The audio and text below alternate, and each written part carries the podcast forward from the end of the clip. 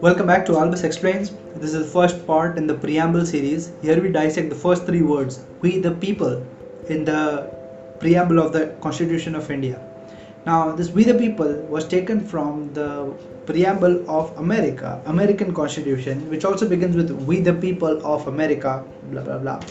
The Indian Constitution, the preamble begins with we the people of India, having solemnly then the rest of it.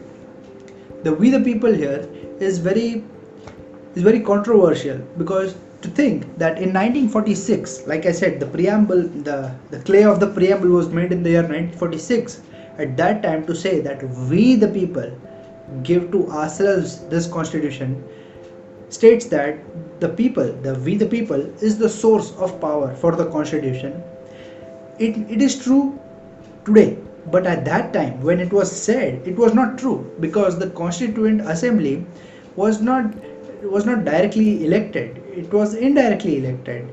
And the sanction for the constituent assembly did not come from the people. It came from the second cabinet mission. So from the second cabinet mission of 1946 the authority to make a constitution came from the british government.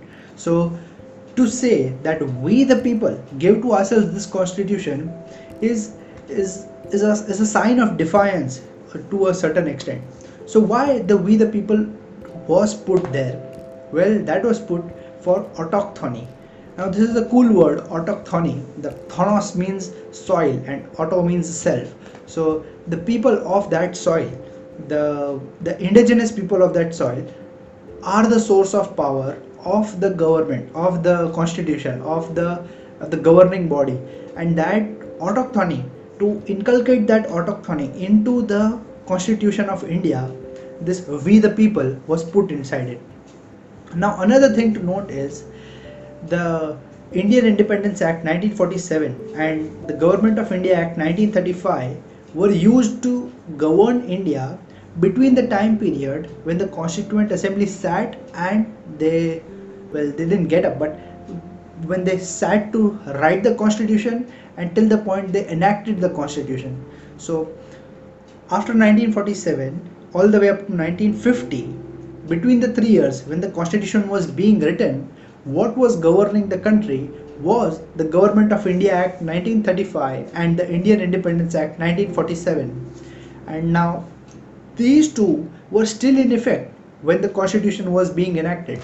So a very a very mind-blowing thing that the drafters of the Constitution of India did was if you go and check the last article of the original constitution of india article 395 it says that we the people of india we repeal the government of india act 1935 and indian independence act 1947 from its existence. So we will govern ourselves. It's not even like the source the, the power is derived from the british crown and the the people took it. No.